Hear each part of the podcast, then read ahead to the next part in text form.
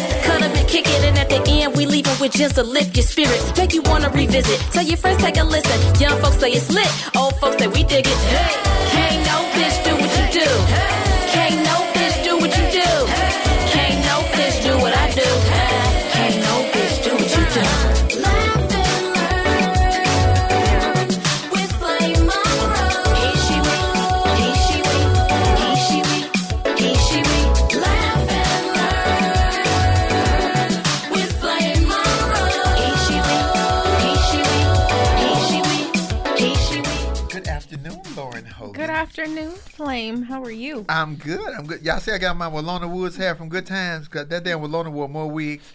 But what kind of wig you got on? Look at Lauren's wig. I'm sparkling today. yes, Lauren is giving us very holidays. Christmas, I'm Christmas sparkling woman. today.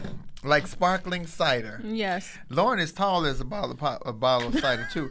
La- Lauren, Lauren is like five ten. Is it five I am 5'10", Five ten, and her flat feet, baby. Yep. And you know she used to dance with Debbie Allen. I did.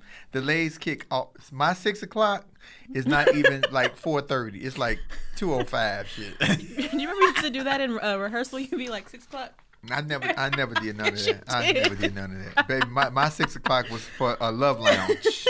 yeah, my six o'clock was very different. It's okay. We can we can talk about that later. How was your Christmas, Lauren? It was good actually. I cooked. I know you said that you cooked too, but I did too. Um, I cooked some barbecue chicken wings and some regular chicken wings and some mac and cheese and some greens and hmm you know I cook. That was almost a traditional meal. Yeah, I, I didn't make. I don't like turkey, though. I don't like turkey or turkeys. exactly. We got a turkey. Is that oh, that ain't him? You know I ain't got my glasses on. So we gonna have Nick whenever you Nick. come in. Lauren had to see it because you know Paging my blind Nick. ass can't see it. Let us know when you hear. Yeah. Christmas was uh very quiet. Really? Yeah, nobody came over, just me and the kids and my friend LB, of Mm-hmm. course. But that's somebody I've been seeing regularly. And Mm-hmm. she gets sprayed like everybody else. Everybody gets sprayed with Lysol. I got sprayed this morning You- or this afternoon. Everybody rather. in this studio got sprayed with Lysol. I'm telling Yeah, you. we did. I don't know if it works or not, but it's been working for me. And plus, Mm-hmm. Christmas was very different this year because um, I don't know. Did, were you on the naughty or nice list, Lauren? I'm always on the nice list. That's what do you mean? That, I know what y'all I'm outside always this on the camera, nice list. She is an educated sister, but she cuts up, y'all. you Only know she can't provoked. hang out with me and don't cut up. That just don't even work. I told Santa that nigga could come to my house. I love you, Santa, but nigga, the corona is real. He was going to too many different people's houses, want to stop, honey. I sprayed that nigga, Donner, Blitzen. I sprayed the shit out of Rudolph because he kept shining that light in my face like the police and shit. I sprayed the hell out of Rudolph. If Rudolph came to your house and his nose wasn't shiny, the nigga was Lysol. That was y'all. Santa couldn't come to my house because the Rona is real, and I ain't fucking with Santa. I told the nigga, leave them gifts outside. They still sitting out there. Really? You gotta give them 72 hours to just let it marinate. Then you go out there and spray it. Then you bring it in your and house. then it's safe. Yeah, okay. I I, try I to didn't know that. Yeah, That's baby. interesting. I love Santa, but nigga, Oh, you can't come up in my house because you got that. You going all? I don't even like the bitch across the street, honey. I don't know what kind of house she got. You bring Ronas to my house, nigga. If you don't knock it off. Hello, Nick. Welcome to Laugh and Learn, everyone. Here's my partner here, the very handsome Mr. Nick Smith. Hello, me. I love the Charlie Brown tree in the background. Oh, good. And I'm trying to sit back so you're not like, uh, okay, Nick, get out of my face while you're rolling up on me like the police. How was your How was your Christmas? well, I'm still celebrating, actually, you know? Me too. Look. Oh, see, see- we came prepared. We're love that. festive. We came prepared. We came with props. I must be. Scrooge, nigga. Bah humbug. not at all. Not at all. You are the gift that keeps giving. Oh, that's what she said. Wait a minute. Hold on. Hello, Lauren. How you doing She today? identifies as he. Let me be respectful. That's what he said. there you go. There you I just go. had to clear that up with some of my flamettes because they be confused as shit. That's right. But We- you know, this is the he, the she, and the we. So you get it all right here. and, and then you know, Flame, people have an issue with you and um, uh, pronouns and things like that anyway. So you know, you're gonna get it either way. you know that. well, let, that, let me tell you what they're going to get back today because I'm feeling groovy, baby. Groovy. Well, you're going it- to get it back today. It's a good It's day. It's going to be You an know, interesting show. It is Let's indeed, just say Lauren. that. I, uh, yes. Fl- it's like Flame teased in the little video I saw before. She was showing that dress that was. Uh, I don't think we can wear that to church on Sunday. You can't even go to church on Sunday. Corona got everybody outside the yard. Shit, ain't nobody going to church. Shit, unless oh you in oh my Atlanta. God, ridiculous! Ain't nobody going to church. You worshiping God from right here, right from from you know IG Live with IG Learn with Flame, Nick, and Lauren. Yeah. I love that. But no, my, my holiday was great. Lauren, how was yours? Because I know your parents and everybody are still here locally, so at least you got a chance to see mom and dad, right? Yeah, no, my holiday was great. You know, we hung out. My brother did a quick drive by to drop off some gifts, and I gave him his. I cooked. So it was very low key. We watched some movies, and, you know, I was catching up on my black content on Netflix, and it was good. How was yours?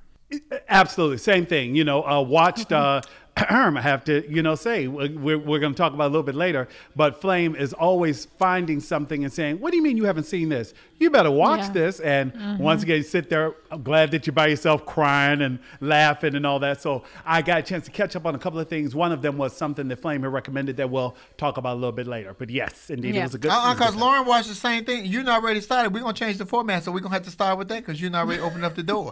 First of all, you didn't ask me what I how was my Christmas, even though I did get my Christmas present from you. Thank you very much. Secondly, my Christmas was fire. I ain't do a damn thing, which I wish I was doing right now. And what they watched, they caught up on their black content on Netflix. What what did you watch, Lauren? I watched I Am Not Your Negro. What by did you watch, James Nicholas? Baldwin. I am not your Negro. yeah. What did you think, Nick? I'm I'm curious. What are your thoughts? I, I was floored. Uh, is you know, oh wow, you know, without getting, it just seems like the more things change, the more they stay the same. You know, without sounding like a cliche. But I think that um, what I would have to say, and I'm not, we're just going to say it. I think that James Baldwin easily was one of the uh, best writers and prolific thinkers.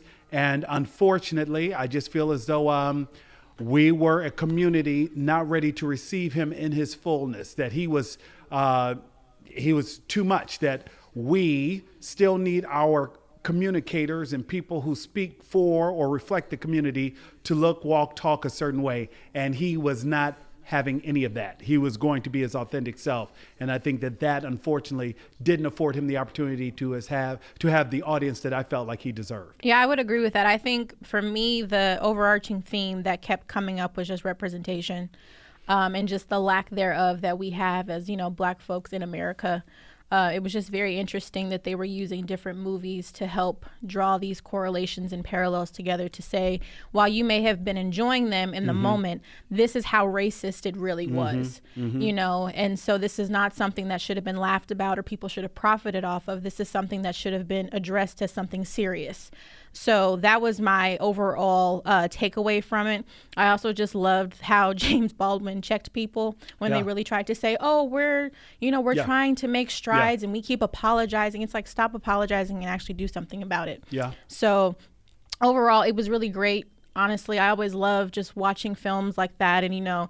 Uh, 13th and just you know films that really tell you about your history the truth behind it and we kind of talked about that last week of just Yeah. when you write history Yeah. write it correctly We so sure it did. was it's always refreshing to you know get films that actually tell you the truth and you get some more insight to your history I love James Baldwin. I thought that he was brilliant. I thought that he was smarter, and I'm saying this publicly on record that I thought to collectively he well he was smarter than Martin Luther King, Malcolm X, and Martin and Muhammad Ali, who I adore. All three of these men. Understand? I'm not bashing any of them put together, but again, he was ahead of his time. And he was openly gay and unapologetic about it. Same thing with Bayard Rustin. He was openly gay and unapologetic about it, but he had such a place in the movement as far as us with civil rights and everything. But this is this goes back to detriment. Uh, it's not them. Sometimes it's us. Ooh, And- mm-hmm. Blame and, Monroe don't you know, it. you- it's not them. It's sometimes it's us. You- I said, hold on, niggas, hold that thought one second. Be- before I said I wanted to be, people always say, Flame, you should be an advocate. You should be a speaker. I'm not because I'm not going to be judged on the content of what I say. I'm going to be judged on what you see, and I'm going to show these titties because they're pretty, and I'm going to show these titties. I'm telling you. And pe- black people, I said this, black people will have more of an issue with it than anyone else because that's who we are. I said what I said. James Baldwin could have, and his his what he said in that when you are watching, y'all need to watch. Everything that he said back in 1965 is relevant right now Yeah. in 2020. Yeah. Probably more so now than then. That shows you what a visionary he was. But I wouldn't put myself in that position because people are not going to hear me. They're going to see these titties. Oh, I'm going to show them. Th- then flame start there because since you opened that door and i know this is going in direction this is what i love about laugh and learn why do you why did you call out the black community why do you feel like black people have a harder time with who you are and how you represent than any other group Because you grew up in a black household too. As much as you would like to have to been something else, sometimes some, somebody else's house, it wasn't. Do you understand that being gay in the black community, and y'all can hand me my ass for this one because I know what I'm saying. Being gay in the black community is worse than being the rapist or the child molester or the serial killer in the family in the black community. Being gay has carries way more sinful weight in black eyes and black households than being a killer or the one the uncle that come over and touch on all the kids and shit. Yeah. And that's the truth. And if you fight, if you think that I'm, uh, you uh, disagree with me, weigh in and give us your opinion. I said what I said because guess what? I don't care what you think. And if you do want to weigh in and give your opinion, this is where I'm going to give the little plug as we move into the show. I want everybody to remember to type in capital letters because Flame is reading and monitoring uh, things that come across the screen. Flame and Lauren have the iPad there. We want you to join the conversation. We want you to comment. We want you to share it. We want you to subscribe. But if you want to sound off into the conversation and join us, I want you to use those flames. Type in capital letters, find good lighting, have your headphones, and use the flames so that we know that you're ready to join the conversation. Before we move forward, I want Lauren to weigh in on that. Lauren, so you grew up, you you uh, do you have any gay people in your family? i do Do you have any people that go back and forth to jail for other crimes? Oh my God. Well, No. well, I'm just, No, I'm, I at- don't. I'm, I'm, it was a comparison. I'm not saying shit. oh, that was bad. Bad flame over. I'm sorry, I well, hmm, I won't totally put my family's business on blast, but um, there was a situation in my family where there was an uncle um, who was a little inappropriate with my aunt, who's my mom's sister. So Um, and so, how did the family measure the the gay one and the that other one? I would say my family, we'll just talk about my mom's side, you know, born and raised in New York and Brooklyn. Mm-hmm. Uh, very progressive. You know, we've got musicians and every artist that you can think of on my mom's side of the family. So very inclusive. You know, it was never anything about, you know, if you were gay, whatever, you know, your sexuality was. I think the only um, issue once that my grandmother took with um, her sister, who, you know, was a lesbian, you know, and she passed away from colon cancer a couple years ago. But one time she said to my mother, you know, everybody's got a little lesbian in them. My grandmother didn't appreciate that. She didn't like that. But other than that, you know, very inclusive. It was it was never an issue. But to your point, Flame, I, I hear what you're saying, and I can I can I can understand that. But I think part of too of uh, kind of what we need to unpack here is, you know, some of these norms that we have in the Black community of why we don't accept things come from what was ingrained in us when we were slaves. That's my opinion. You know, you guys can differ in in that space, but I just feel like those societal norms that were set on us are the reasons why we have these issues in our communities today. And a lot of That's that. how I feel. I completely agree, Lauren. And I, just to piggyback off of that, because I, I, I- I do want us to, wow, I was not expecting this conversation at all. But I think it's one of those things, too, where um, for whatever reason, families are more comfortable saying, to the girls in the family, we've heard this. I won't speak for anybody else, but go put some clothes on uh, because so and so is coming over here. And you would think that, well, why why is it all of a sudden now this girl is put in a space of shame something's wrong with her body that she can't be. She was just running around here with uh, aunt lauren and and and, and auntie karen uh, in her shorts and uh, her little tube top and there was not a problem. But now because somebody in the family is coming over there everybody kind of knows and they kind of whisper about but they don't want to say anything go put some go put on some pants because uncle so and so is coming over here. That that that's a problem yeah But let's but let's talk about that though, because where does that origin come from? If Oh. we're going to take you back to what I just said, absolutely. Let's think about how we were on plantations as black folks, and we had these white women who were married to our masters, and they were very inse- uh, insecure about black women because these white women were coming in and sleeping with black women. They were cheating on them, yeah right? white men So yeah, yeah, exactly, white men. So the issue became Right. that oh, she's dressed inappropriately. Right. Oh, she needs to cover up. Right. And then that's just how that you know narrative transcends through time. That's how I feel. I don't know about that one with both of y'all because y'all not parents. Because in my house, when Izzy and my daughter got boobs, one day she came out the bedroom and had boobs. I'm like, girl, when you get those? She said, I got some from you. I said, man, was put on. You grew those. Anywho, but she has my my son is there and he's 18, he's 17, she's 17. Put some clothes on. I think it's inappropriate to walk around me. It's disrespectful to me as your father, and it's disrespectful to your brother because even though you all are related, he's a teenager. I'm not saying that it's some perversion thinking in the house, but you don't know how another person is thinking or you looking at somebody. I used to have a problem with my mother walking around scandalously dressed in the home. I said, Would you put some clothes on? She slapped the hell out of me one day. I asked her again, Would you put some clothes on? I didn't want to see all of that. But your mother's attractive, though, Flame. But it, it- does that make a difference? Kidding. That does not make a difference. Oh, I, I, I oh, see niggas. See, niggas want me to go in on y'all. I do it tonight at Love Lounge. I get your ass to back tonight, nigga. And right now we on the show. Uh, I just think that as a father of daughters, that it starts with the respect to me. So if I if I ask you to respect me as your dad, you respect yourself with other men. Is what I'm looking at, and I don't want to see my daughter walk around braless with a boo. I mean, I don't do it. Yeah. You know, and I got boobs, so I'm a very different looking dad. But I make sure I have on my clothes. I keep on my jogging pants and a t-shirt around my children. Right. You know, I'm not never scared. I don't even know if my children have ever. Well, one of them walked in on me, so have had ever seen me naked before. but yeah, I mean, that's happened. I've done that too. I've walked in on my dad naked. It's But as a father As a of a daughter, Okay. I want her to respect me because as as a man, so I figure like she'll respect other men because it's kind of respecting yourself. Your daughter, you know, I know, th- yeah. Would you feel appropriate walking around your dad? You know, even when No. you was a young teen. Yeah. no, I. I never would. And I mean, I, I agree with that part of what you're saying. But so I, I mean, I think it's both of those things. I think you know, black women were hypersexualized at a very young age, Mm-hmm. and it's carried on. And to your point, you know. You do have to have that dividing line of okay, I'm still your father. You need to respect me because that's how I am, and, and you know with my father as well. We definitely have those lines drawn in the sand. Well, uh, Flame, since you have three teenagers at home, I have to ask: Did Santa visit the Parkers? Mm-mm, Santa didn't come in my house. That nigga had the corona. We sprayed that nigga outside on the chimney. we already talked about this. You came in late. Santa couldn't come to my house because that nigga went to too many different people's house with that shit. Uh huh. So let's move on because I want to talk about something. I want to. I know we. I know this is off the course. What's the first subject, Lauren? We need to talk about these automated cars. Yeah, we want to talk really about the what we need automated cars. I do want to just say uh, shout out to the family in Ohio. I think his name was Andre.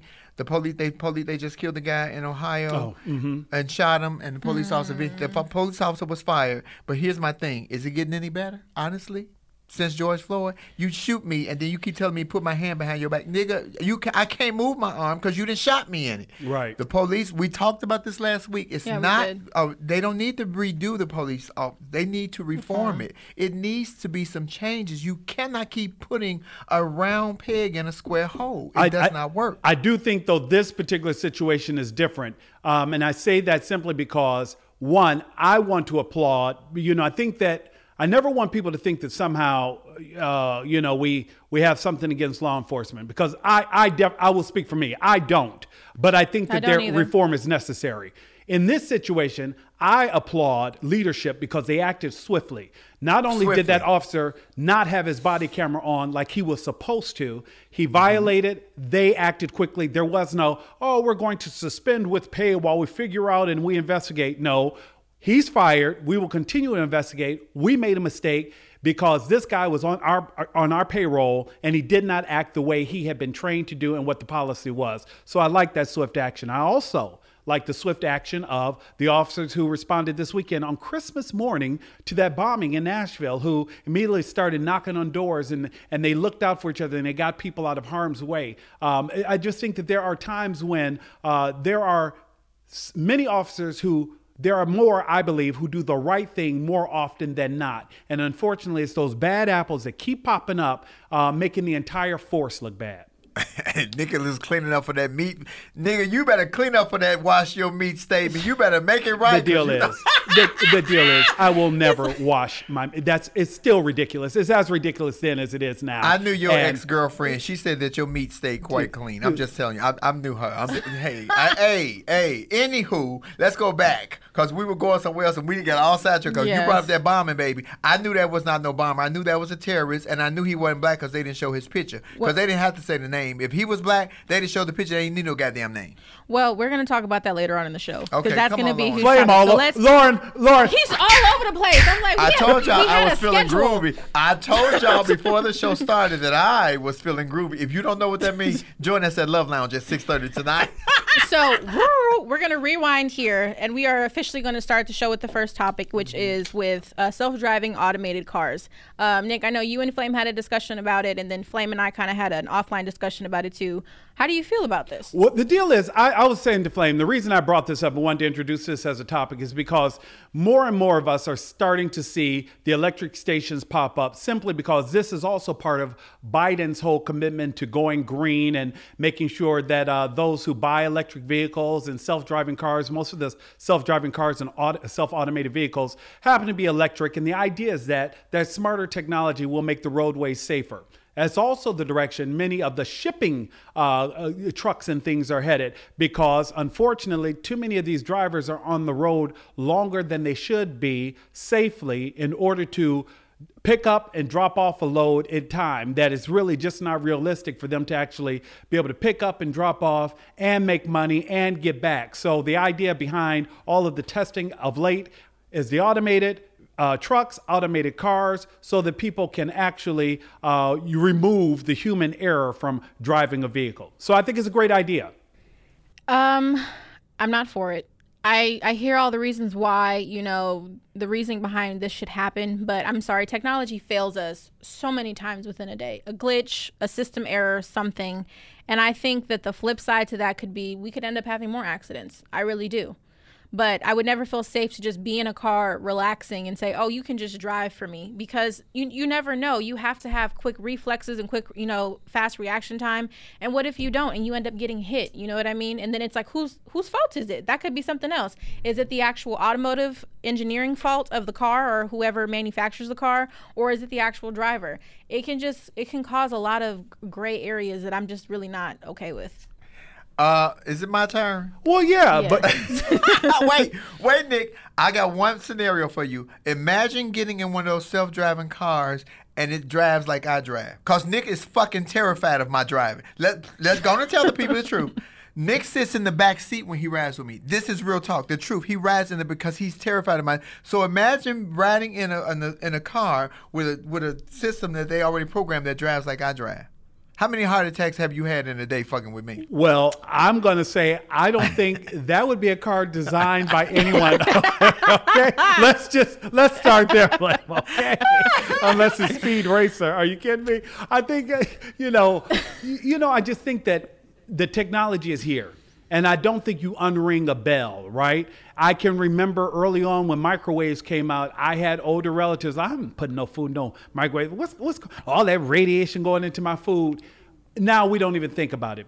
I think that I can remember when people are like, why would I get into a stranger's car? Uh, well, that's how Uber works. Wait a minute, you don't know the person, you're just gonna get in their car? I think that that's, just where technology is headed uh, because the idea of moving people, large groups of people, safely from one place to another or individuals isn't new, and people are looking for cheaper ways to get there. Younger people aren't buying cars at the same rate. I just think that uh, automated Ubers, automated buses, I think that technology is here and is just going to expand. I really do. Nicholas, uh, Nicholas, I'm not for it. I'm telling you right now, I'm not for it because you know, as a people, we get too complacent. Not just as a black people, just as a people in general.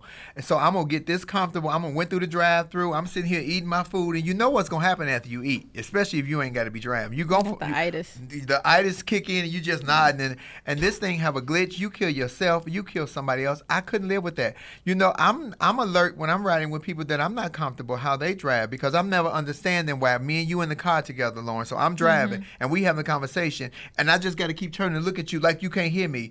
I'm looking in the in the straight. This ho- this hoe can hear me. I ain't got to look at her. She can hear me, and that bothers me when people do that because all it takes is to take your eyes off the road for a split second, and it's over. And I will say that just so people know and they don't slide up in your comments, you are not reading your phone when you're driving. Now, this is true. I just think you drive too to. fast. You're not reading your phone, and you are not one of those to turn and look at me. You do keep your eyes on the road, and and I think what gives me some sense of comfort is that you're comfortable, and it's the same way you drive, even when the kids in the car. So when Precious Cargo is sitting there, so when Precious Cargo is in the car, I'm like, well, okay, she love that baby. I know. I- I- Y'all know who Nicholas said I drive like? Y'all remember the movie Superstar? And the lady was the soccer mom driver, and she was looking back and changing pampers. and. That's how Nicholas says I drive, y'all. I'm I love you. that movie. those hairpin turns at breakneck speed were just like I was like, whoa, okay. And then one time, Lauren, f- so fast, and there was such a cut that at one point I put. She's like, Flame was like, uh. What what you what brake you using? Because I'm Yeah, he was using Oh, brakes you on the was to, passenger like- side. That's when you got in the, the student driver cars. They got the brakes on the passenger side that you can hit. Absolutely. But at systematic, we would we would get so used to that, and I just think I'm I'm with Lauren. I'm not with that because we would Yeah. take our attention off of what's important. Machines do glitch. People glitch. You know. I guess I guess the bigger question is you all know the technology is here. We don't live in a vacuum. So what do you plan to do then? Are you just oh I will never get in an automated car or right now do you need to learn more? What needs to put you at ease? Because Um, you don't you you still washing meat, you won't do a vaccine, you won't get elect may we use electricity? What would you all prefer? How about this? How about you let 15 million people drive these automated cars, see how many accidents happen and people die, Lord. then bring me back the report and I'll tell you how I feel.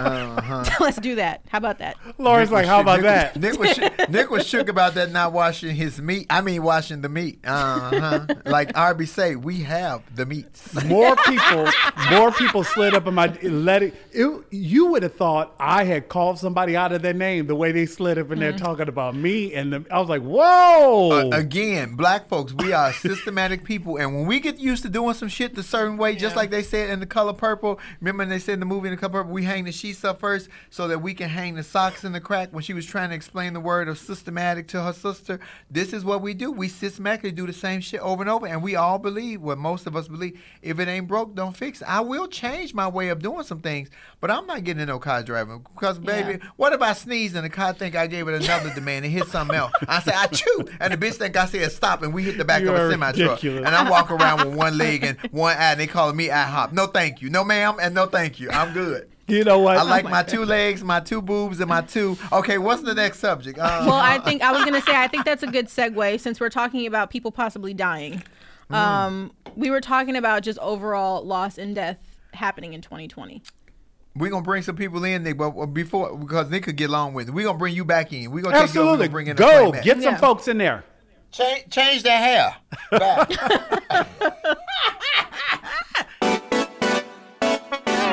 We're gonna bring somebody in because we are gonna talk about death because everybody perceives or receives death differently, and this in the time of death now is very strange because people are having virtual funerals, Yeah. or you can't go to the funeral. You can't even be with somebody in time of bereavement because of coronavirus. Or even saying your goodbyes in the hospital. Right. You So we want to bring FaceTime. somebody in who's going to explain it to us about death and what death is because death is to me I was told as a preacher when we was a kid a preacher said that uh, you we are all here on loan. We all have to go back to Mm-hmm. that big pawn shop in the sky and, as, and as simple as that sounded I understood that. Yeah. hello Dawn y'all. hello Texas Star 42 Hey, so how y'all doing? we're doing great. You look amazing. How was your Christmas My Christmas was good. My daddy barbecued for me. My mama fixed some rice dress, and I fixed the coleslaw. So I was fat and full all weekend. I Oh. just ate the last of the barbecue. and I'm headed back to New Hampshire. in the words of Santa ho ho ho I like it Dawn, so we had two subjects we can cover. We, you heard us talking because you know I've been I've been all over the place this morning. Some it Yeah. must be something in my Coca Cola, in my Diet Coke. It must be. Drinking Yeah. Diet Coke make you think crazy. Uh, okay.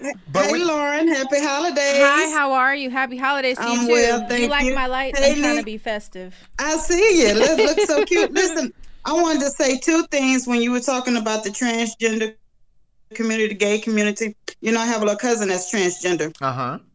and um um my first cousin he's my first cousin's son actually and he in september when i came home to visit he was down um depressed because couldn't find a job roommate died to make a long story short he made an outcry on facebook about how sad he was and depressed well i reached out to him encouraged him i didn't see transgender i saw my little cousin Mm-hmm.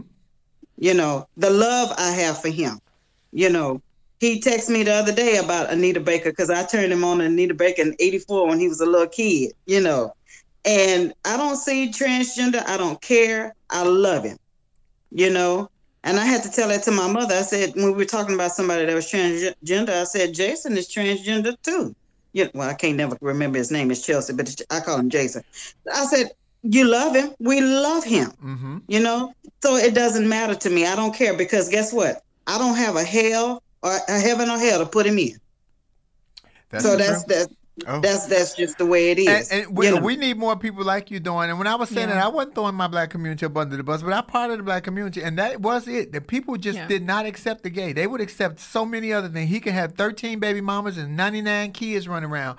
Anything Well- was better than the, Yeah. that person being gay. And so exactly and you know what and like you said they accept the sex offender they Oh, accept yeah. somebody Oh, uncle, yeah. uncle johnny that been touching kids since they came into this world Well, and you for the know- record, for the record, Uncle Johnny brought the best gifts. Let me just say. well, yeah, because he had to make up for all the shit he was doing, that nasty bastard. But anyway, ooh, I look was I forward- supposed to say I that? on look- You're okay. It's I look okay. forward to seeing Uncle Johnny every Christmas. Let me just say personally, he had one hand on the ham and one hand on my ass. I, he- I was Yeah. I was fourteen. I was I was young. no, I'm just joking. Oh, my That's a joke for y'all. So running around, ooh, flame. okay. But the second thing when Lauren was when y'all were talking about the um the electric cars, the new cars and whatnot. Now I live in Southeast Texas, and we it's nothing but refineries between Beaumont, Port Arthur, and Houston. So we make oil, and most of the oil goes for cars. So are they trying mm. to are they trying to push out the oil industry? That's a good mm. point. That's a very good point. I mean, you know, we have hurricanes now, and the hurricanes are coming so often. They're coming like June 1st to November 30th. So when the lights go out and the poles are down, and we need to charge up these cars, how we gonna do them when we we ain't got no electricity? Mm-hmm. Exactly. That's a good point. I'm afraid of them. I don't need no nothing running about my machine running. I'm just Yeah. saying. And honestly, you know, they cute. It makes us, but honestly, it makes us as a society lazy. You know, it's like we Oh. stop Yeah. doing for it for ourselves. You know, we come so dependent on technology that we can't do for our you know our own selves anymore. So I'm I'm really Right. not a fan of it at all. Well, and you know another thing too, Lauren, to add to that, the the cars we used to have in the eighties and nineties, your daddy could change the oil. But now they made it so that you can't even get to the oil. You have to take it to the dealership or somewhere that specializes in changing oils to get your oil changed, you know? That's very So I mean, you know, the Teslas are nice, they're good looking cars, but I'm just not there yet because I come from a refinery town. You understand what I'm saying? This is our way of living out here. And a lot of people made their way of living, retired, gotten good benefits, good um, income, whatever. And y'all trying to phase out the oil industry. Because a lot of our oil come from Southeast Texas. Well, we want hmm. you to weigh in on death because that's what we're talking about right now, Dawn. So what? Oh, I can kn- do the death I know too. you. I know you've lost people or known people who've lost people, and I'm even not even just talking about this year with the coronavirus because there's been so much death this year. What we had Yeah. three hundred and fifteen thousand in counting, Yeah. Counting, yeah. something like that. And then I saw Biden earlier today said that he's projecting by the end of January because of the Christmas surge and traveling. When y'all should have set y'all asses down, that it was going to be another two hundred and fifty thousand dead by the end of January. So we can't go to the funerals. You can't. You can't even grieve together. You know what? What? What does death Yeah. mean to you, Dawn? You know, now that I've gotten older and understand death, and you know, I have my parents, and you're never prepared, but sometimes you're prepared, you know.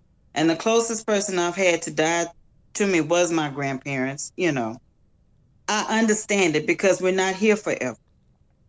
You know, we're we're not here, and I hate to sound so cliche as like what the church taught us, but we're really not. You know, because I look at my parents. My parents are seventy eight and seventy nine. I looked at my eh, uh, my aunt this weekend. My aunt and uncle they slowing down on us. Mm-hmm. You know, mm-hmm. they slowing down. So it's coming to. It's gonna be a time that they're gonna leave.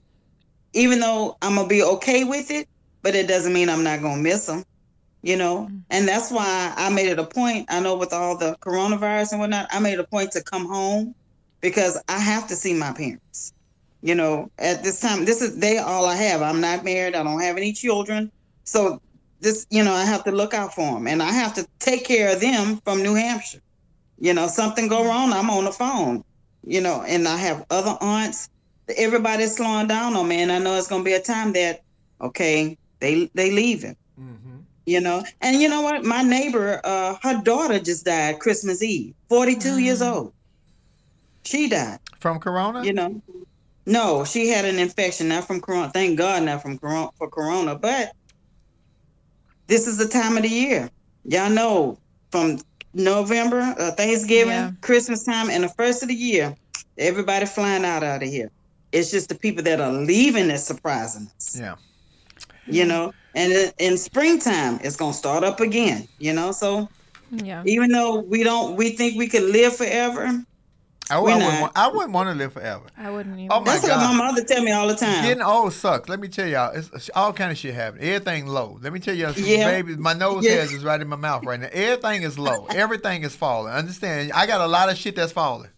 But look look flame my mother is 79 years old and uh, i always tease her when she buys another piece of jewelry i say oh get it i said i'll probably have it in the next 20 years when you leave she said 20 she said oh no i'm gonna be gone before the end of it and you trying to live that long That is a com- that is such a wonderful place to be. And I want to ask you about Deaf Lauren because Lauren comes at it with us from a younger age. But that is a wonderful place to be to accept and know that one day you are definitely going to leave. I think Martin Luther King said in his 63 memoirs, once you accept death, you're free. Once you know that this Yep. is this is inevitable for everyone, is and it's going to happen to you. Baby, you free. Cause I'm like, I'm, come on, God, God don't and let want. me leave you with this let me leave you with this i'm gonna tell you what my mother always tell me there are worse things than dying You ain't now. We, got one. He in the White House right now. The nigga just signed the bill. Bad doing. Have a great year, baby. I see you. Get that nigga out of here. So Lauren, you're 25. So Yeah. death means. See, I'm older, so I've seen a lot of death. And I had, ha- have you? Has anyone close to you ever passed on, and you had to deal with that? Yeah. It, um, I have. Uh, my grandmother, I think, was like the first. My dad's mother was the first real uh, death I had to deal with. Um, at a young age, she died when I was about eight years old. And then um, my next major one was actually my aunt, who's my grandmother's sister. She died while I was in college, and I couldn't go to the funeral. But um, I don't know. Death is something hard. I think for for me to accept at least when I, I don't know. I I just I'm not an emotional person, and I don't deal with emotions well. Um, That's my line. and well, okay. I mean, seriously, me too. And it, it's like when things happen, I realize that I'm more so will kind of hold them in rather than dealing with them up front. I don't like to cry. You know, I don't like to express really how I feel. Um, that's I think that's also too why I like being alone a lot because I get to you know really decompress and figure out my own thoughts and feelings for myself. And it may not be the most healthy thing, but overall, uh, death is not something that I think that I've arrived in my life where I can just accept Yeah. it's something yeah Nick, what about you? I think I, I think you know me well enough to know we've we've kind of had the discussion. I think um, my biggest challenge would probably be you know losing my mom. Um, I've I've, Yeah. I've experienced loss in, in the family, but I can't think of anyone who has been um, you know a tougher critic, bigger cheerleader, or or anything, or more influential in my life than my mother. And um, so yeah, same Yeah. here yeah same here I need Rosetta to live to be about 112. Let me just say, because Rosetta, I know your baby. Girl, I couldn't deal with all this. This thing is a big old emotional baby. You, baby, I can't hold him up. He bigger than me. but but you know, Flay, you talked about too. Just hey, enjoy life, be responsible, but enjoy life while you're here. Because uh, and again, I don't know if I missed this in the exchange, but it was it was your mom who said, uh, "How many times have you seen a U-Haul following a hearse?" You know? Exactly. And we hold on, and that goes to the whole petty point. We want to hold on to money. We want to hold on to the most property. We got to have the most shoes. the mo- That is so irrelevant when you leave to go here. Because I believe, I, I do believe that there's a heaven and I do believe there's a hell. I don't know what the hell we living in right now, but I do believe there's a heaven and a hell. Baby, I don't want to go to hell. They don't have any fans. You know, I, I I burn my fan every night. I'm old school. I put a fan on even in wintertime. I play I run my fan every night. I think it's just a white noise now. I'm so used to. Uh, and I'm not going to hell because all this silicone, this shit gonna melt. God just ain't ready for me in heaven yet because I talk too much shit. And he be going, I got some explaining to do. He gonna like, dude, I didn't give you them titties. Him come, go back and get try that again and then come back. See, Take I that be back. one of those people. He keep sending back and back and back. He's like, I ain't ready to deal with this bitch right here. I, I love it. But yeah, But death is death is to me, um, just the involvement of everything is going to happen. Now it hurts when it's a baby or it's a, just a sheer accident that you didn't foresee coming. But then it makes you want to say, God, I'm questioning you. You did wrong. You know, I'm angry with you. And you, it, I think it's okay to have been angry with God. I've challenged God's process in my life several times. I've mm. always humbled me. He's always re-humbled me to my knees to say, nigga, didn't I tell you I'm doing this? You just in the way. And so I understand that at this age, but when I was younger, I didn't. I kept challenging him. But it was going and going and going. But so death to me is how you perceive it. And if you let it consume you and not think that the love that you hold on for that person, so if it's a mate, a kid, a partner, whatever, that love st- with the mother and father, the love stays there. The love never leaves your heart. That to me, that's what keeps them alive because you Right. still love that person. You ain't always got to tell the best stories about it because y'all gonna say some fucked up shit about me after I'm dead. But it's okay because I'm gonna hear you and I'ma a honcho. Boo. I heard uh, somebody talk about uh, recently uh, that um, you know Joe Biden was extending condolences, I believe, to someone in John Lewis's family, um, and you know uh, President-elect Biden lost his wife and his daughter. You're talking about losing a baby, you know, and everything there, um, and he was saying that there will come to a you will get to a point. It's hard to believe now where you will laugh before you cry of, of something that they said or did, the good memories will uh, will take over the the sadness and and and and you'll you'll get to a better place. But because it just seems like that is just one of those things where I think we all will have to face it at some point. Um, but you just hope that you, like me, are surrounded by people who love me, um, who will help me get through it. Because I can see myself engaging in a whole lot of eating. And just you know, yeah. Just make sure I get all the correct pin numbers, please. I, I'm, Asking for a friend. Okay, Asking look. for a friend. While we talking about pin numbers, can we go to Nashville right now, please? Yeah, Mm. let's, let's talk about it. Take me there, Lauren. Please take me there. So, as we all know, uh, there was a huge bombing in Nashville, Tennessee on Christmas morning. Um, it was a recreational vehicle. It exploded in downtown Nashville. Three people were injured, damaging dozens of buildings, and ultimately killing the actual bomber, who officials have identified to be 63 old, 63 year old Anthony Q. Warner. Um, according to officials, Warner was present when the bomb went off and he died in the bombing. Uh, they used DNA at the scene uh, to match a sample that was taken at, a, at another location by investigators. And so far, he's the only suspect at this point. You know, oh, it, it, and I know all this is new, and we're still learning more. But I have I, I have so many problems with this, um, and and I want to make sure I'm sensitive. I understand that uh, having suicidal thoughts are a mental health issue, and that people get into really dark places, and you want them to get the help that they need. I think though, for me, Lauren Flame, Flamettes, those who are listening, it takes it to another level when, if indeed you are suicidal, that you choose to engage in a mission where you put others at risk or you want to harm others. Now, to me, it moves almost out of, and I am not a mental health expert, professional in the area. It moves out of me saying, you know what, I can't go on with the world as it is. I'm just going to off myself to something else when I decide to buy materials, allegedly, make a bomb, allegedly, drive an RV that people had seen parked in my yard through Google View and identify me. And I drive it downtown, I park it in front of a building, and then I even have the forethought to make a recording. This is going to explode in five, four. th- I don't understand the I don't understand the, the the mentality behind that. Where on Christmas Day I want to do this in this way and possibly harm others. And found his body, the remains of his body, allegedly. Because I don't believe that that's that man. Let me just say that right now. I, I've said that because mm. yesterday it was they found some remains, but they not sure who it is. It was so charred. If it was so charred yesterday, what did it change? Because that's what when you burn up the evidence, you burn up the evidence. But yesterday it was so charred, but today, I first of all I don't believe that this man, that's that man. I don't. And I don't like the way they portrayed it because had it been a black man, he would have been a terrorist and his picture would have been up there before his name. But you see here, old ass white man, he's not a terrorist. They're calling him a bomber. And now you're referring to mental illness. Baby, he ain't mental ill. If that's what that nigga wanted to do, black, white, or indifferent, then that's what that nigga wanted to do. I'm with you on the, if you want to kill yourself, why you got to kill everybody else? Yeah. You can take some pills in the room, don't call nobody, turn your phone off the hook, and they never got an answer, and float the fuck on and go where you going. Cause my grandmama raised me on that. If you kill yourself, you go straight to a sea of fire where you burn in eternally in the darkness, where you never hear another voice. I was raised on it. I have raised my children on it. So no matter what the world throw at you, you're gonna have to deal with it. Cause the other alternative is that you will burn in a sea of fire in all eternity in the darkness and never hear another voice. That terrorizes me and them. That, that works for me. It's- Teach that to your grandkids.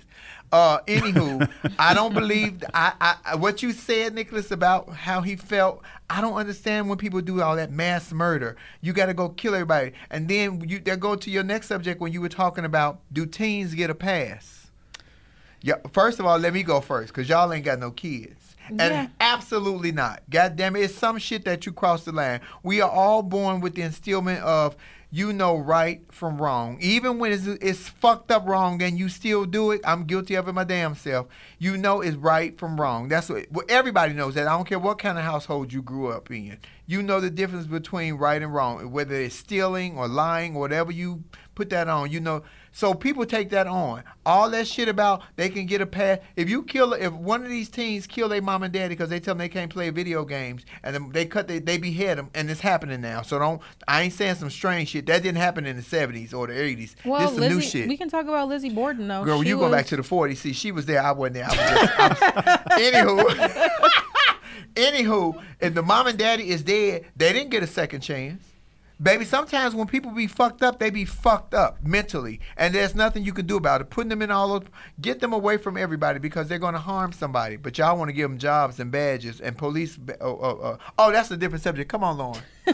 uh, uh, I know what the fuck I'm saying. Well, wh- what I'll say is this: um, I do agree with the fact that if we just look at history, um, black folks are not the ones that are bombing the churches and you know committing the the mass shootings at schools and all of those different things. So I will say that as one thing, and then you know when it comes out that it's this white person, it's not they're not labeled a terrorist, but you have somebody like you know, President Trump that's conveniently saying in Charlottesville there were fine people on both sides, but then, you know, we have all of these protests around Black Lives Matter and then Antifa comes up and they're all terrorists. So there's definitely a double standard there for sure. Um, in terms of teenagers getting a second chance, um, I think it depends on what the offense is. You know, recently in California, our new attorney general, thank goodness Jackie Lacey is gone. Um, our new attorney general just um, Nobody like that lady. Nobody likes her. It's it's it's not it's common knowledge. Um, our new attorney general actually uh, signed into law that uh, minors are going to be charged as minors and not as adults, which I think is great reform. I think it's great change. However, depending on what the offense is, so somebody like a Kyle Rittenhouse, absolutely not. He does not deserve to get a ch- second chance, especially when he knows what he did. It was intentional. His mother drove him across state lines to to shoot those folks at the uh, protest that was happening. And then you have somebody like a Dylann Roof.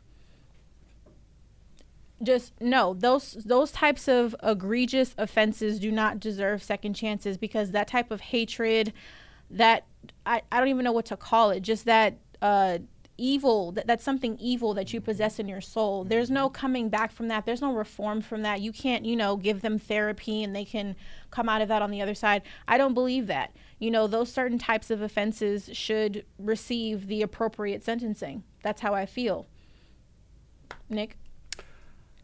Wow, that's a lot to unpack, y'all. Uh, you know, I first I want I want to go back though. Like, in no way do I think we should allow what happened in Nashville to even come close to being conflated with the acts in Charlottesville, right?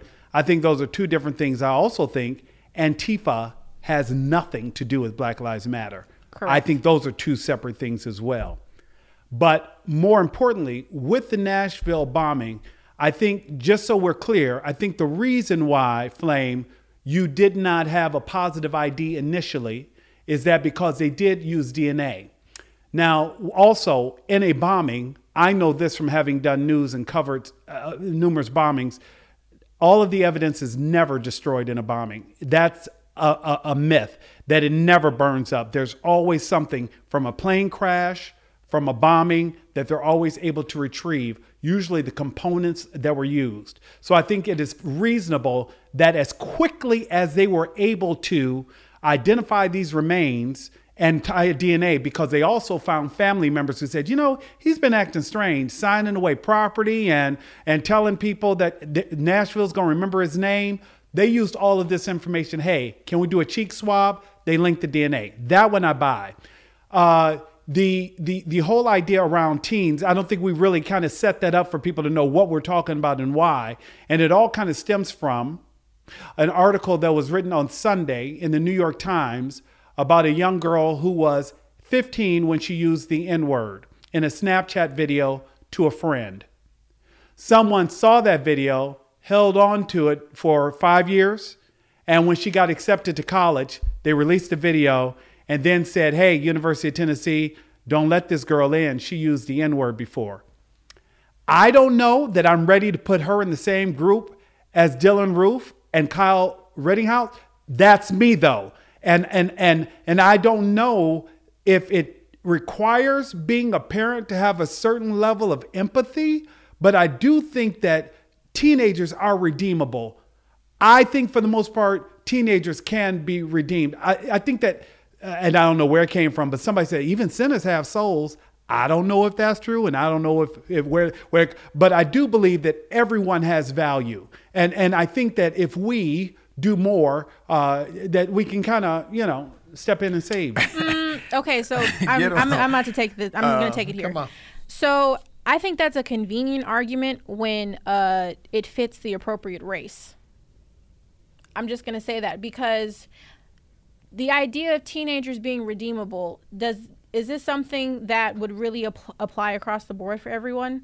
Give you an example. I forgot the, the gentleman's name, but there was a white boy a couple years ago. He committed. He actually raped someone. He raped her. Uh, and when he got, went to court, the judge gave him six months probation. That the was his Stanford swim. Uh, uh, Correct. is- Thank yeah, you. Yeah. Thank you. Forget so you his know what I'm talking about. Mhm. But but then uh, at the same time, I recently saw um, another uh, gentleman. I think he was in the state of Alabama. He was at a party with a white girl. They were hanging out. Um, they left together. They did not end up, you know, sleeping together. But I guess a parent of hers found out, and all of a sudden she cried rape. He couldn't get the proper uh, lawyers to support him, and he's doing 10 years in prison. So to say that teenagers are redeemable, it's it's a for me it's a convenient argument. I'll just say that because society does not say that for everybody. That's what I'll say. Back to what you said originally, it depends on the crime. Cause some shit you just can't be redeemed for, and I, that's it to me. But you know, Nick, you ain't got no kids. I'd be, I'd be glad when you do have a baby, cause I can't hardly wait. Oh, Auntie Flame gonna fuck your kid up mentally. I'm gonna have your kid so damaged. I'm letting you know in advance. Can you hear me? yes, yes, yes. I'm Yeah. gonna have Oh, your Lord. kid good and damaged. I think. Uh, come on, I hear No, you. it's just that you know we we we kind of we we have kids who are 13, 12, you know, they're using these social media, they're putting stuff out there. I don't think they understand. Uh, there are kids who know the words to WAP. There are kids who know, and there I do think the kids sing these songs, and I don't know that they censor themselves when they're singing Kendrick Lamar, and I don't know that because they sang the lyrics to the song that they are inherently. I don't. I don't know. Again, I I don't know that I'm ready to uh, label uh, everyone who knows the lyrics to these songs as And nothing changed, Nicholas. When we were kids, they called the little girls fast. Oh, she's so fast. She a fast little girl. Now they call them hoes. Same difference. And they this don't start with outside our community. This start in their own community, in our own house. Your mama said, "Oh, you fast. Stop being fast." That's probably before your time, Lauren. Now it's hoe. Oh, is that you? Oh, that's right. Lauren Mama, mm-hmm. old school. Yes. Now it's you being a little hoe. Stop being a little. Th- they changed the word from hoe to thought now, so it's you know it's same shit, just different wordage.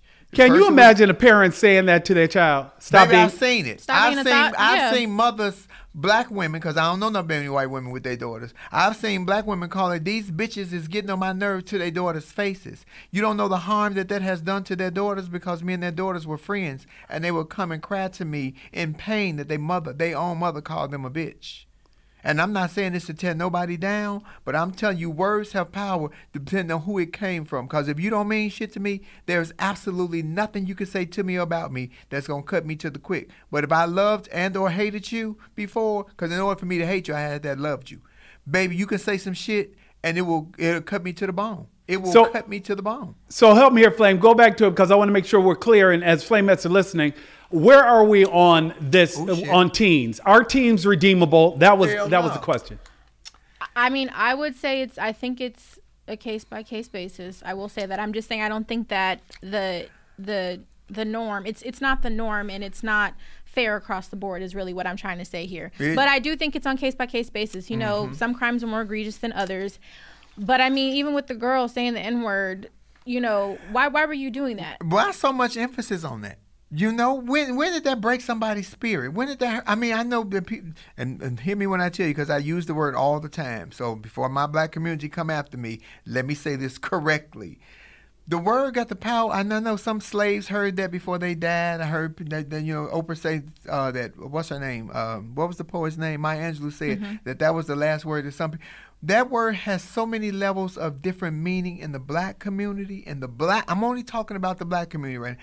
That word has so many different capacities from love to hate to anger to joy to bitterness to receiving to acceptance to a compliment to everything. So why when we hear that word spoken outside of somebody outside of our community who don't understand all the different levels for for that word or the impact that it has, that we get so offended by it? Now, in my face and disrespecting me, I get that. But she was going to a rap song. There was a video up this weekend where a man was in a store and he was buying a bottle or something, a can I saw something, that too. And the man called him a nigger and he kept nigger and he dropped the can. The man, man stay kept his cool. And when he kicked the can, the man picked the can up and slapped fire from that ass. I say, that is how you do it. I don't know what Montell Jordan was talking about, but this is how we do. Baby, that had tickled me. But here it was. The disrespect was in his face. This little girl made a video from five years before. We hold on to shit. We got to stop holding on to insignificant bullshit.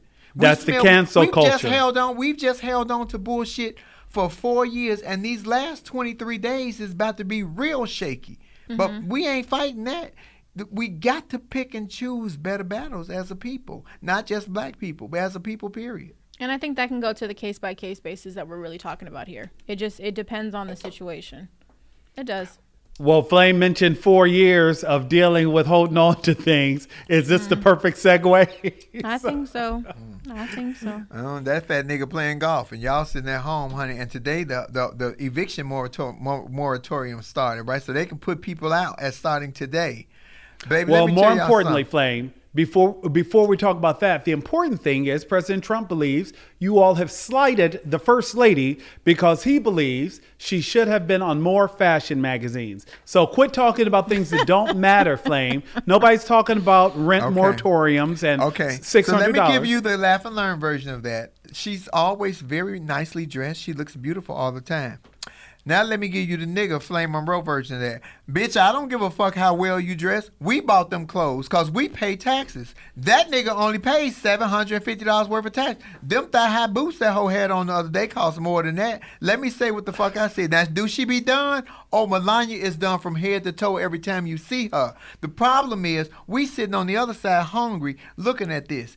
If we got a TV, if we got cable, if we got some place to stay, I'm looking at how well dressed your wife is off my tax money that you don't want to pay taxes for, and you didn't want to sign a stimulus bill to give me some of my money back so I can watch her, at least watch her, and my stomach don't be growling. At least I can watch this bitch Yeah. and I'm on a full stomach. Nigga, where's the hypocrisy? Where's the outcry on that? Well, there's a lot of hypocrisy here because I think in general, it's just it's always entertaining for me, I will say, to see all of the things that Trump had to say about President Obama and all of the Oh. criticism that he gave him and Absolutely. he's doing not only what he did but 10 times worse. He mm-hmm. criticized Barack Obama for golfing too much. He's in Mar-a-Lago every day and has been there throughout his presidency.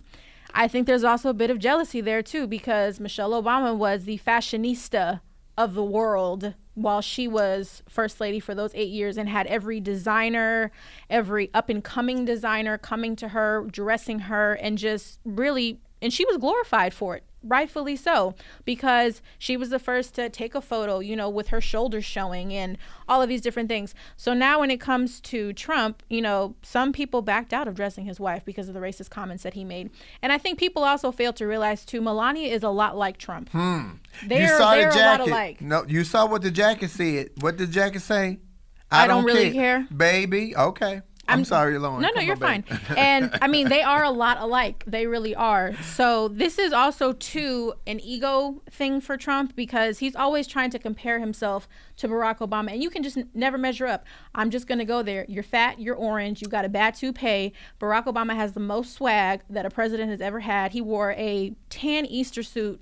Uh, a tan suit on Easter that it had raised all types of hell. You will just never compare. Get over it. Didn't that nigga look like the uncle from uh, uh, Mr. Rogers' neighborhood in that tan suit? I was like, come on, He that was the black uncle across the street. I was like, yes, come on, Barack was so fly in that tan suit. I just had a flashback moment. I'm sorry, where was we at? But I, I'm, I'm with Lauren on that. Trump, Lauren, there was a time when that was the biggest scandal. Oh, Yeah, he wore, you know, he wore a tan suit. Oh my God, who does that? Yeah. It, and you but just it's there's no comparison and that's his issue you know he he's just never gonna measure up it's an it's an ego thing and now he's trying to put it on his wife too because she's not getting the same admiration you're not gonna get the same admiration as michelle obama she was our first lady she was a lady and your wife's a porn star And when it's authentic, it's authentic. Y'all done tried to copy every speech. Y'all done tried to copy other people's dress, style of dress, and way of life. But baby, when it's in you, it's in you. You can't. And I That's a think mess- that's a message to some of these other. And I think that one one of the things, the reason we brought this up is because Flame had just talked about how frustrating it was and how where has he been. But now that he has signed the stimulus package, I am interested, Flame, to hear what some of the Flamettes may have to say. Uh, just because now it looks as though uh, they are moving forward. And is this enough, or you know, are we just ready for this to be done, or whatever?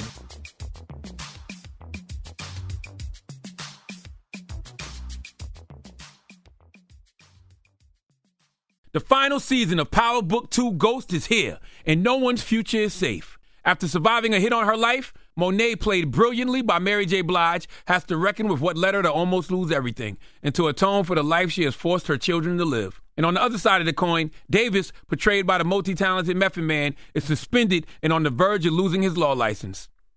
Desperate to survive, he fully embraces the criminal underbelly of his enterprise and finds himself working for both sides, loyal to whichever one benefits him most.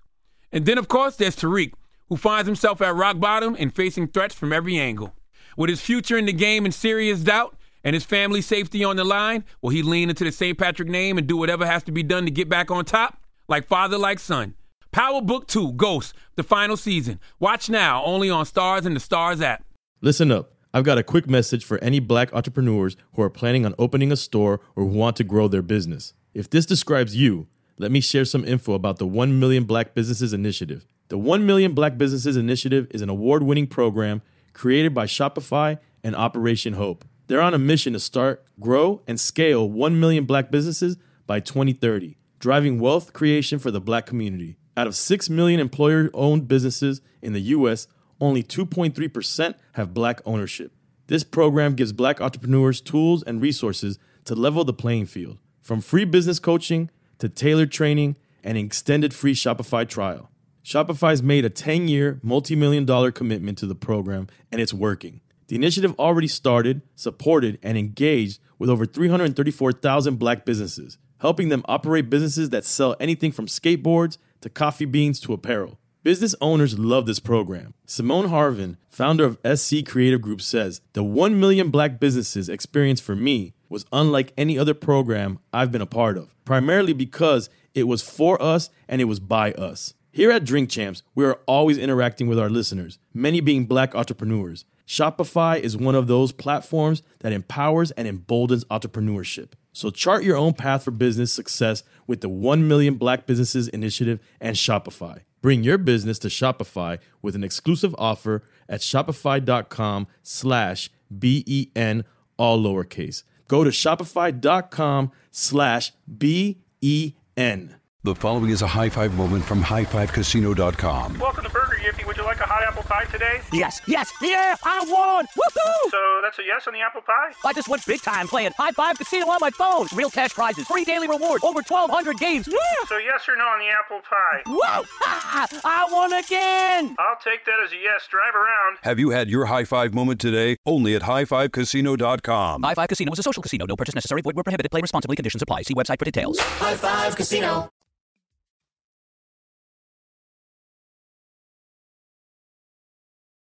I don't know what six hundred dollars gonna do, and that's the truth. And then you made them wait for it. That is, oh, and and Congress is uh or the House rather is working on you know making Trump a man of his word and actually providing these two thousand dollar uh checks for folks right now, which the Republicans are in uproar about because they don't want to do that. I feel bad for people. I, Yeah. feel, I really, I wish I could help everybody, but I can't. I, but I really do wish because I know some people that's hurting.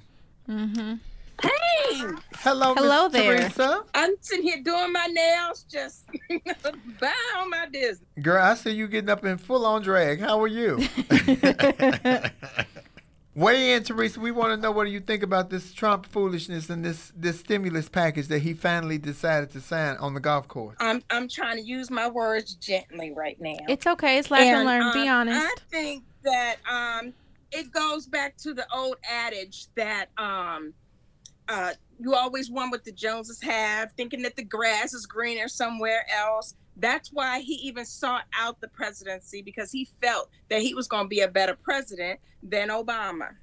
And, and we all know that that couldn't ever uh, have been possible because of his character and who he has been in the past. So, but um, I'm just um, I, I I'm I'm just floored that he would think fashion would be anything of a type of topic for the presidency that he has given to this uh, United States. And that he would think that we needed to honor his wife because of the clothes she's wearing, although the clothes she had not worn to become popular, Oh. her porn star, uh, wasn't even addressed either. If you want to address her, address her full character, not Mhm. just something out of it that um, money that was overspent for someone who's uh, used to already dressing uh, foul. Let me just say foul. Because some of her fashion was not uh, tasteful. Yeah. I just have to uh, say it like it is. It wasn't tasteful. Um, uh, and um, and so and and yes, I agree with Lauren that she is very much like Trump, and she is the one who pulled him around on by the nose, telling him what to do. She was the one encouraging him to behave the way he was.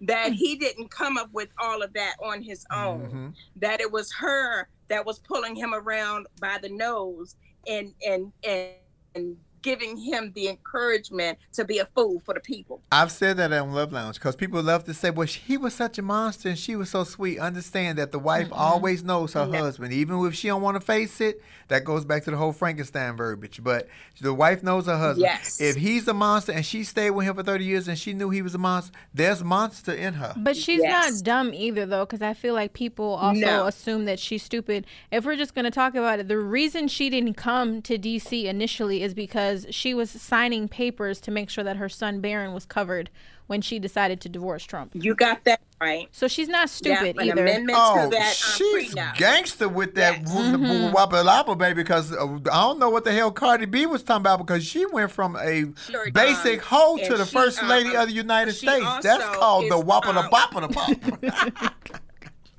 Yes. but um, I also want to say that when we heard the audio of her speaking with her friend at the time, Mhm. it really gave us a, a clearer insight as to the type of person she was. And the fact that this season here, in which he decided to be a total a hole and not sign that and try to uh, drop people's hopes and say, oh, I'm going to do $2,000 instead of $600. I know I'm off topic. But I just have to say that um, she doesn't care nothing about Christmas um, either. And so um, having a bunch of sad people over the holiday was not not anything uh, to matter for uh, either one of them. So um, yeah. Well, That's honey, we thank you for bringing it on in now Oh, because yeah. you have, girl, you had shut it down. You had, listen, I'm with you. I understand. I live in the same America that you live in, and I see the Mm-hmm. same bullshit that y'all see. I need y'all to open y'all eyes because some of y'all don't see it. Ooh, everybody is at Melania, but yeah, I'm with Yeah. y'all. I'm with you, Lauren, babe. You can't be that far removed from the devil, and you ain't part devil. Seriously, it's just, and I think it's so interesting because she's not in the spotlight. You know, people aren't really looking at her all the time. That people think that it's really just Trump, and oh, she's she might be a little nice. It, it's not the situation. You know, to Teresa's point, the audio came out. She was complaining about Christmas. Why do I have to do this? I don't care about these people. She had the coat. You know, when the whole issue was going on with children being locked up in cages and separated from their parents, she doesn't care. Do you think she's going to divorce him immediately after this? Did you not see the Penske truck that pulled up the day he lost the election? she was like, "Pack this up. We're out. Let's come on, get it together." She said, "Let me get these good items." Did you see the photo? I did see the photo. There was a I thought that was truck. a Photoshop photo. No, I think it was very accurate. She was like, "Pack this up. We're leaving. We're done." They had to pack up all that special furniture because you know for Barron, Barron got that special furniture. Exactly. So, mm, He got that, part. special sauce furniture. Woo. Woo, baby Barron is two all beef patty, special sauce, lettuce, cheese, onions on a sesame seed. You know what? You're going to leave Barron alone. You know what? Lauren mentioned something earlier I just want to touch base on. It turns out, Lauren, you had mentioned how um, We often ignore race in different situations. Now we're quick to call it out. It looks like the Army sergeant in that shooting at the bowling alley. It looks like the uh, in, in Rock, Rockford, Illinois, and that's like uh, for anybody who doesn't know, it's like northwest of Chicago. And it looks like they uh, literally just came across the wires. The judge denied his bail, um, and it looks like the three people that he killed were shot randomly. He did not even know them, um, and all three were African American. So, uh, like he targeted certain people at this particular bowling alley. There were people there who were not African American, and it looks like uh, uh, Duke Webb, 37 years old, faces three counts of murder and three counts of first degree attempted murder for injuring three people um, in the shooting at Don Carter Lanes in Rockford, Illinois. On Tell Saturday. me he's in jail with no bond. He's in jail with no bond flame. Okay, Yeah. good. Because you know they love to say they'll do a bond and then they'll throw up a fucking GoFundMe and everybody start donating money to the killers. a little disappointing. He's active duty service member, but you know, hey, uh, th- this will this will definitely figure itself out. You know, but yeah, I mean, but it, I I will say this, Nick. I think it does touch on the mental health part that you were speaking about earlier because I do agree. I think mental health is something that's not talked about enough, especially in communities of color, and it's something that we should be open to. Okay. You know. pe- I'm sorry, Uh-oh. Lauren. No, go, go, Lauren, No, go. no, no, I'm, I'm just saying. I think mental health is something that should definitely be discussed. However, there's also a part of that too where don't make that the convenient argument to justify white people shooting people of color. I was about to say, Flame, what, what you about to say? Because Flame, you, you it was like it was like the spirit somebody spoke to you. recently said Yeah. that they tried to say that mental illness and racism were, were linked. It was the same Yeah. thing. Mhm. So that's what I'm saying. So now he's mentally ill and he's racist. How scary is that? But y'all keep giving them badges and calling them officers. I'm just saying, how scary is that? That they Yeah. mentally ill and they racist? Because if you're racist and they say that that is the equivalent of being mentally ill, it's the same thing. But you keep giving racist jobs as police officers, putting them in our neighborhoods where they don't understand our addiction or how we speak to each other or how we communicate and how we live. That's fucked up. So no, don't say that it's mentally ill and it's racism. It has to be two separate things because that means, do you know how it's 73 million mentally ill people that voted for Donald Trump? Flame. Flame. That's true though. She, That's not a point. y- y'all She stop. got a point. Y'all. I, every- ain't got to say shit else. I, just said it. It's proof. 73 million people voted for him this year, which means that if racism, when they voted because they were racist, because a lot of Republicans jumped ship. They didn't even want to deal with his shit no more. If Mm-hmm. they all voted for that because they was racist, we got 73 mental illness, mil- mentally ill people walking around around me. Bitch, my neighbors. Th- This nigga in here in the office with me, Kendall. This nigga over here playing on this phone. This nigga crazy. This is what you done. This is what I'm saying. That that's that's the, that is. Don't do that. They have to be separate. They have because to- that's scary to think that they're not. right. Yeah, and, I, and honestly, I see a comment too from TT Jan. Hey, TT Jan. She said racism is taught. And I would agree with that too because it's something that's ingrained in Yeah. you as you grow up. You know, I don't, I don't, my opinion, I don't think anybody is just born race, born a racist. I think that it's something that your parents teach you, you know, you get from society, and then you ultimately say, okay, yeah, this is how I feel, and this isn't fair. Because I think that's also too what goes with it with a lot of these mass shootings and different things that we see from white folks is they ultimately think this isn't fair. Well, why does this black person or this Latino person have this and I don't have it? But you know what, Lauren? I'm going to jump in there and say this. I think at some point, the sins of the parent can no longer be uh, an excuse, right? Uh, and I say that simply uh, simply because I think it is possible parents just don't know any better. At some point, you become an adult, you leave home, you move around, you interact. At some point, you have a responsibility to educate yourself and try to learn more about things that maybe you did not grow up with, you did not see in your everyday life. You don't get to float around, well, my mother didn't teach me about such and such, so I'm just going to walk around with this attitude about such and such. You know, you, you get what I'm saying there? That I you do. have I to. agree. Yeah. I agree. Yeah, definitely. I definitely. definitely agree. But it looks And- like this guy was an active duty service member and uh, he is definitely being held flame without bond right now. So there we are. Well, Yep. let's see what actually happens with him because we still have somebody like a Kyle Rittenhouse who is out on bail. Yeah. And you have congressmen in Florida saying he should run for Congress. So Well, okay, back to the state of Florida. Hey, Florida. the Uh-oh. Manny Petty State, Uh-oh. baby. I shouldn't have opened Y'all- the door. oh. It's my fault. I shouldn't they- have opened the door. Let me tell you something. They full of nuts in Florida, baby. And I ain't talking about coconuts, just lots of nuts. Good you know, God. which which which is a perfect opportunity for me to remind everyone who's listening. If you want to sound off of what, about what Flame just said, you live in the great state of Florida. Remember to subscribe, comment, and share because we want everybody involved in the conversation. The uh, the response, the feedback, and the the messages that you all have sent in the comments, they really do mean a lot because we're reading them and and so are our bosses and everybody I else. don't read them, y'all. I, I don't read them. I ain't gonna. I- I will admit- Nick and I do. I- Nick and I Lauren do. and I sit there. They tell me I don't read We shit. do. We We do. do. We do. I- Let me I tell y'all something. Today is a very scary day in America, and we're going. And I'm getting off. This not off topic. This is actually on topic. I had to bring Nicholas back because it's important. Because Nicholas wants to help everybody. If, if Nicholas had all of his money right now, baby, he probably give it all away. I I won't let him get all this money right now. But rent today, the moratorium stops. People will start being evicted. If if you don't have a communication, if you don't have the money, that's one thing. But please always try to communicate with your landlords or whoever the bank is that you pay your mortgage to, because I'm telling you, if they don't hear anything from you, their next move is to cover their own ass, which is start even eviction notice or come to you to say, hey, what are you going to do? But you can finagle the gas company. You can put something down on a light company. You can pay something on rent a center. You can pay some on your phone bill. You can't pay nothing on rent. If you can't pay the full rent, a lot of landlords will put you out. But if you have an open line of communication, even if you don't like each other, let them know what's going on because a lot of times they use that money for insurance and upkeep on the property, and they not getting nothing because you're not giving them anything.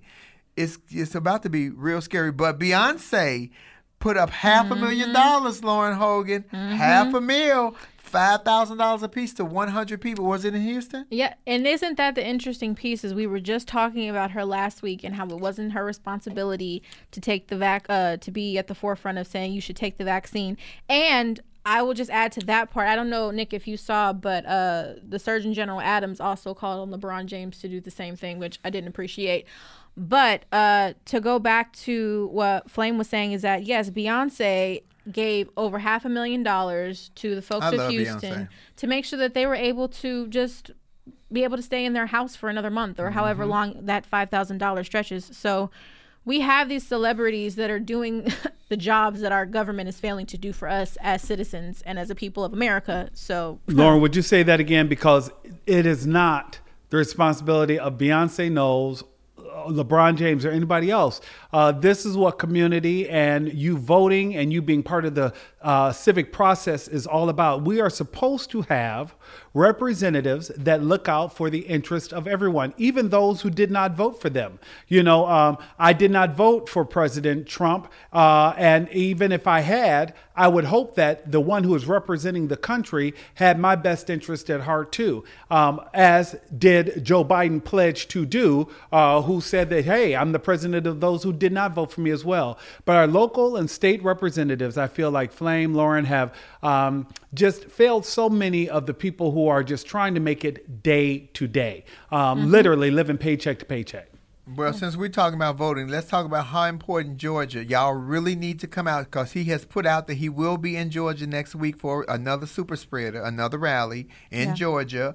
Really trying to alley up the troops because Ossoff have caught caught up. So Yeah. we are neck and neck down in Georgia. But we got to take this in order to make any changes in this country. If we sick of these mass shootings, if we want this reform, if we want better housing, better equality, and all that shit, Georgia, it's all on y'all right now because you guys hold the key. If we can get these two seats, Ossoff and Warnock, if we can get those two seats and we can tie up the Senate, we tie Mitch McConnell's black ass hands because you know the nigga think he white, but the hands is turning black. And something wrong with you, nigga. I'm just saying.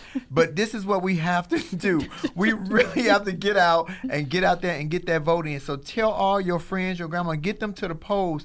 This one is pr- probably more as important as this last Just one. as, yes. It's just as important because he's going to tie us up. We're not going to be able to get any laws or any bills passed. Mitch McConnell is on the mission, and now Trump is trying to make up. See, first Trump was mad at Mitch McConnell, so he threw him up under the bus. But somebody didn't got in Trump's ear since he been at Mar-a-Lago. Going to Mar-a-Lago is dangerous, y'all, for us because when he goes to Mar-a-Lago, you don't have to go through the political protocol and security to speak to this nigga. You can just walk up to his fat ass with a McDonald's sandwich because you know the nigga eat McDonald's. You come up to him with a Big Mac and some shit, and he gonna just let you come on in. He don't give a fuck where you got a gun or not, and you could just have a conversation. This is where all his detriment comes from. When he sent out these crazy tweets, it's always when he on vacation on our dime in Mar-a-Lago because he ain't paying no taxes, and he want us to make her best dress. I'm not gonna make that bitch best dress. If the bitch wants to be best dressed for me, she should uh, wear about a size 10 or 12 so I can fit that shit. I can't even fit none of that shit. Fuck that bitch. I don't even like.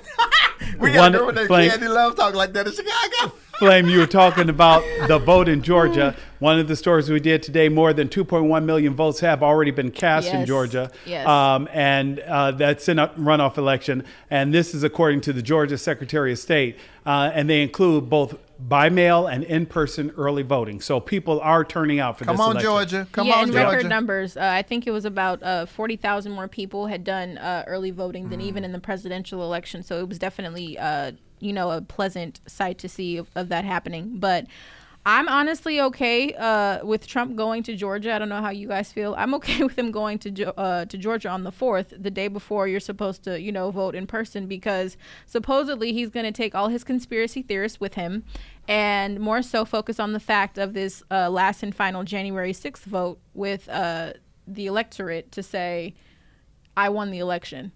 So I'm fine. Let him go down there. Let him make everything about him. Let him get people all riled up about conspiracies and voting and his base, those 73 million people that Flame talked about that are mentally Mhm. ill, Uh-uh. not go out and Uh. vote. I'm fine with that. Well, it's either one. Either you're going to accept that you're mentally ill or you're racist because you can't have them. You can't be both. You got to pick and choose. You, Pick you and gotta choose. pick and choose. Flame, gotta did, and choose. did you just drop the title to our next? pick and choose. pick and choose. Pick and choose. Pick and choose. You got pick and choose. I Uh, want to say before we leave, since we were talking about the fabulous Knowles family and Beyonce, because I know I'm part of that family, y'all. Y'all do know I'm related to the Knowles family. Because let me, I got four reasons. Let me let me give you the four reasons. I do Beyonce music. Nick, look at my face. I do Beyonce music. I'm crazy like the sister Solange, cancer. I look like the mama Tina. And I got dick like the daddy Matthew. Baby, let me tell you something. I'm a stepbrother from this family. I need y'all to just reach out, Beyonce. And while you sending out jogging suits, you ain't send me none, girl. Size 10, 12, girl. You know I'm losing weight. I'm going to get a movie role. Uh, secondly, I just want to encourage everyone to really, really take the time to follow precautions. Uh, I, y'all know I don't fool with Fauci. I don't trust Fauci at all. But I have been watching some stuff that they saying that, that the, mu- the mutated virus is way worse. Please be careful. Please wear your mask. Please wash your hands. Please do whatever has been working for you for the last nine months. Continue to do that. Please. Because, baby, people are dying in record numbers. And if you don't have to visit somebody, pick up the phone and call. I love that Dawn went to see her family. Niggas that made me think of you. I, I, I need you to go see Miss Rosetta. I know Miss Rosetta ain't fucking with you in her house, but I need you to stand outside and look at your mama because Nicholas is very close to his mom and he has not seen his mother in a year. Don't start either because you know he'll start crying all that gay shit. I see the mist. Pull it back. I see the mist. but uh, yeah, it just I know that's important to so many people, and the risk factor is sometimes, like I explained to Nicholas, sometimes the the the, the parent is saving you. Yeah. Because they feel like I'm old, I'm gonna be here, or whatever's gonna happen, gonna happen. I'm helping you because you know I don't want you to come and then something happens to me and you hold on to that guilt. And that's why I was trying to explain to you. Sometimes your mom is looking out for your best interest. You just don't understand it. So y'all do whatever y'all got to do. We're gonna close. I'm gonna let y'all get y'all closing thoughts out. Then I come on at the end. I just want to remind people. I just want to remind people to subscribe, comment, and share the show. We talk about a number of uh, topics. We really do want it to be a transfer of information and an exchange of ideas because we are not here to change your mind. we just want you to what? Use your mind. Use your mind. You- Yes. Whatever you feel, however you feel about something, that way it ain't nobody else's. I, I can't blame you. Can't blame nobody but yourself. And sometimes it turns out to be a good thing. You can blame yourself for the good shit. Ain't that mm-hmm. right, Nick? Absolutely, absolutely. See, Nick, glad he met me. I'm not like none of his other friends. I call him every day. Okay, ladies. Lauren Hogan, I, I just want to say to you, in front of all you people that's on here, that you have been such a breath of fresh air for the show. I, you have been like an unexpected blessing because I didn't foresee this happening, but I love the addition that you bring to the show. And I've said this on Love Lounge and on my other shit I do on live. So I ain't telling you nothing I ain't told them because you just, I'm telling you, Lauren, you just clicked. And girl, from first, from if you go back to week one when Lauren was first on, she was a little demure and quiet.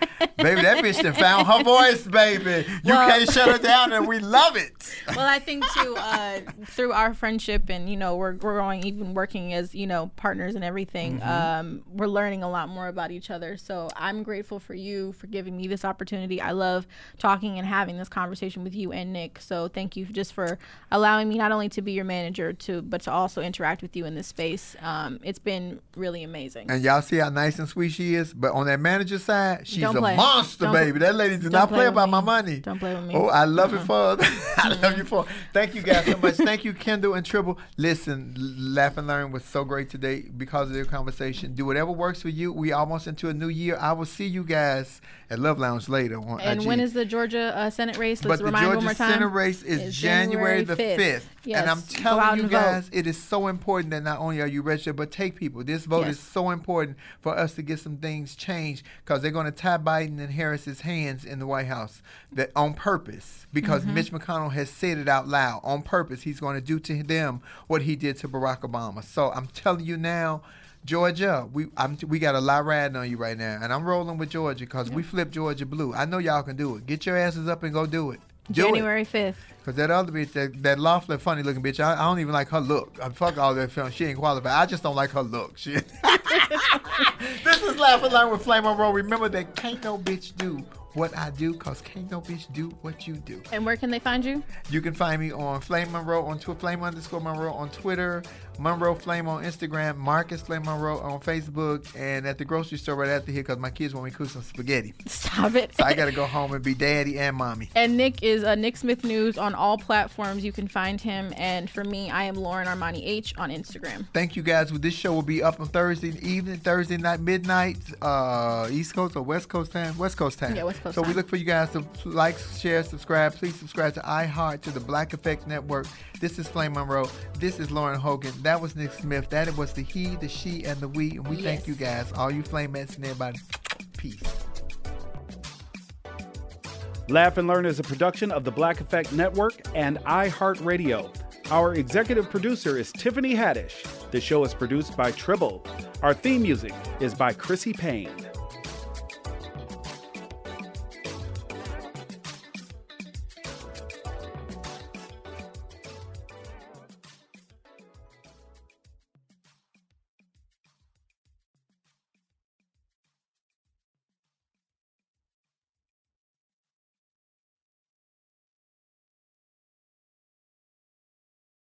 This episode is supported by FX's Clipped, the scandalous story of the 2014 Clippers owner's racist remarks captured on tape and heard around the world. The series charts the tape's impact on a dysfunctional basketball organization striving to win against their reputation as the most cursed team in the league. Starring Laurence Fishburne, Jacki Weaver, Cleopatra Coleman, and Ed O'Neill. FX's Clipped. Now streaming only on Hulu. The following is a high five moment from highfivecasino.com. Welcome to Burger Yippee. Would you like a hot apple pie today? Yes, yes, yeah, I won! Woohoo! So that's a yes on the apple pie? I just went big time playing High Five Casino on my phone. Real cash prizes, free daily rewards, over 1,200 games. Yeah! So yes or no on the apple pie? Whoa! Ah, I won again! I'll take that as a yes. Drive around. Have you had your high five moment today? Only at highfivecasino.com. High Five Casino is a social casino. No purchase necessary. Void where prohibited. Play responsibly. Conditions apply. See website for details. High Five Casino. You wouldn't expect to hear that we're America's third best city for beer like this one. Or home to vibes like this. And this. It might surprise you that we're top 10 for immersive art that's like, whoa. And, hmm. Not to mention, we have one of the top zoos in the country. So, can a city with the country's best pro soccer team, ranking as a top culinary destination in the world, be in your own backyard? Yes, Columbus. Plan your summer at experiencecolumbus.com slash summer.